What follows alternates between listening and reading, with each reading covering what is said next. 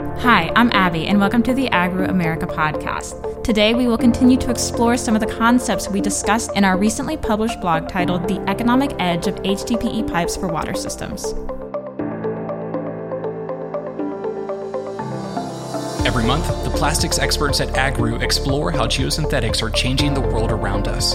Discover more about Agru at agruamerica.com or by calling 1 800 373 2478.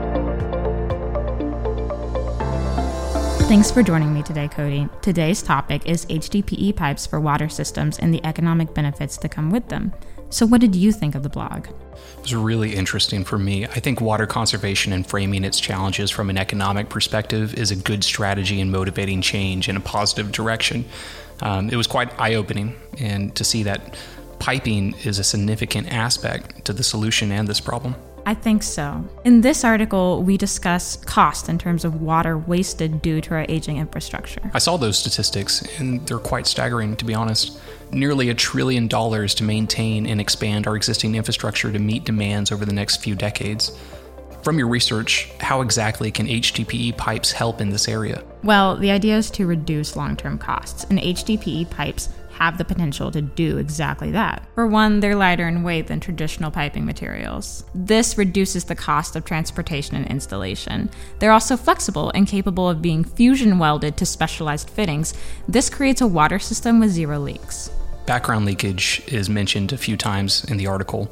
What is that, and why is it significant that HDPE pipes can be joined in ways that prevent background leakage? I think it's important to look at the existing infrastructure and the impact background leakage has in contributing to waste. So, there have been uh, several extensive studies done by organizations like Water Research Foundation, the Plastic Pipes Institute, and others.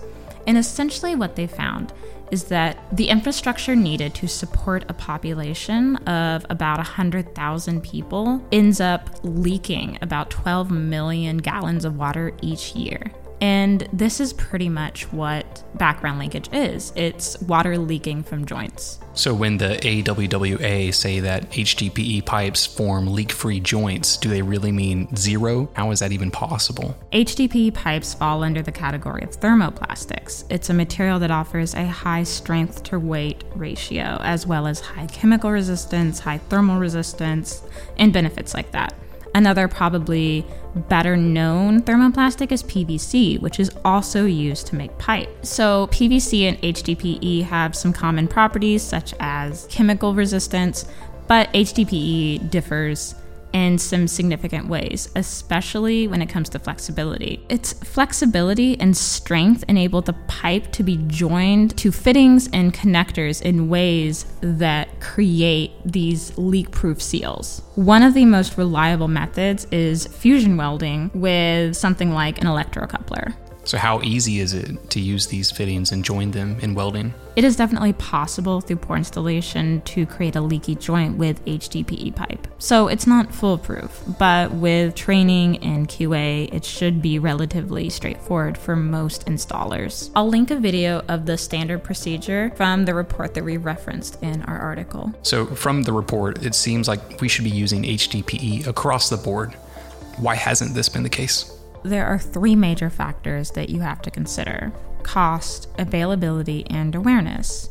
Now, when it comes to cost, we do have to recognize that HDPE pipe has a significant upfront cost, especially when you're comparing it to other materials like concrete or ductile iron. So, do the benefits of HDPE pipes offset its higher initial cost? If the pipe is properly installed to create leak free joints across the entire system, then the cost benefit picture really does start to shift in favor of HDPE pipes over time. And the scales really shift more whenever you consider the chemical resistance of HDPE, which means there will be less situations that call for maintenance and repair, which is a problem that plagues our existing infrastructure. So, going back to the factors that have affected HDPE pipe usage in the United States, what did you mean by availability? Well, up until now, we have been discussing pipes and sizes that are typically used in water systems for cities. However, there are other use cases that require pipes of much higher diameters, like wastewater treatment facilities or desalination plants. In the past, HDPE pipes were simply not available in the sizes required for the core components of these constructions, but that has recently changed. So, although XXL HDPE pipes do now exist, and especially from Agru, still not everyone knows about it. Exactly, but with more reports like the one from the Water Research Foundation, it'll only be a matter of time before cities start to incorporate HDPE pipe into their city planning.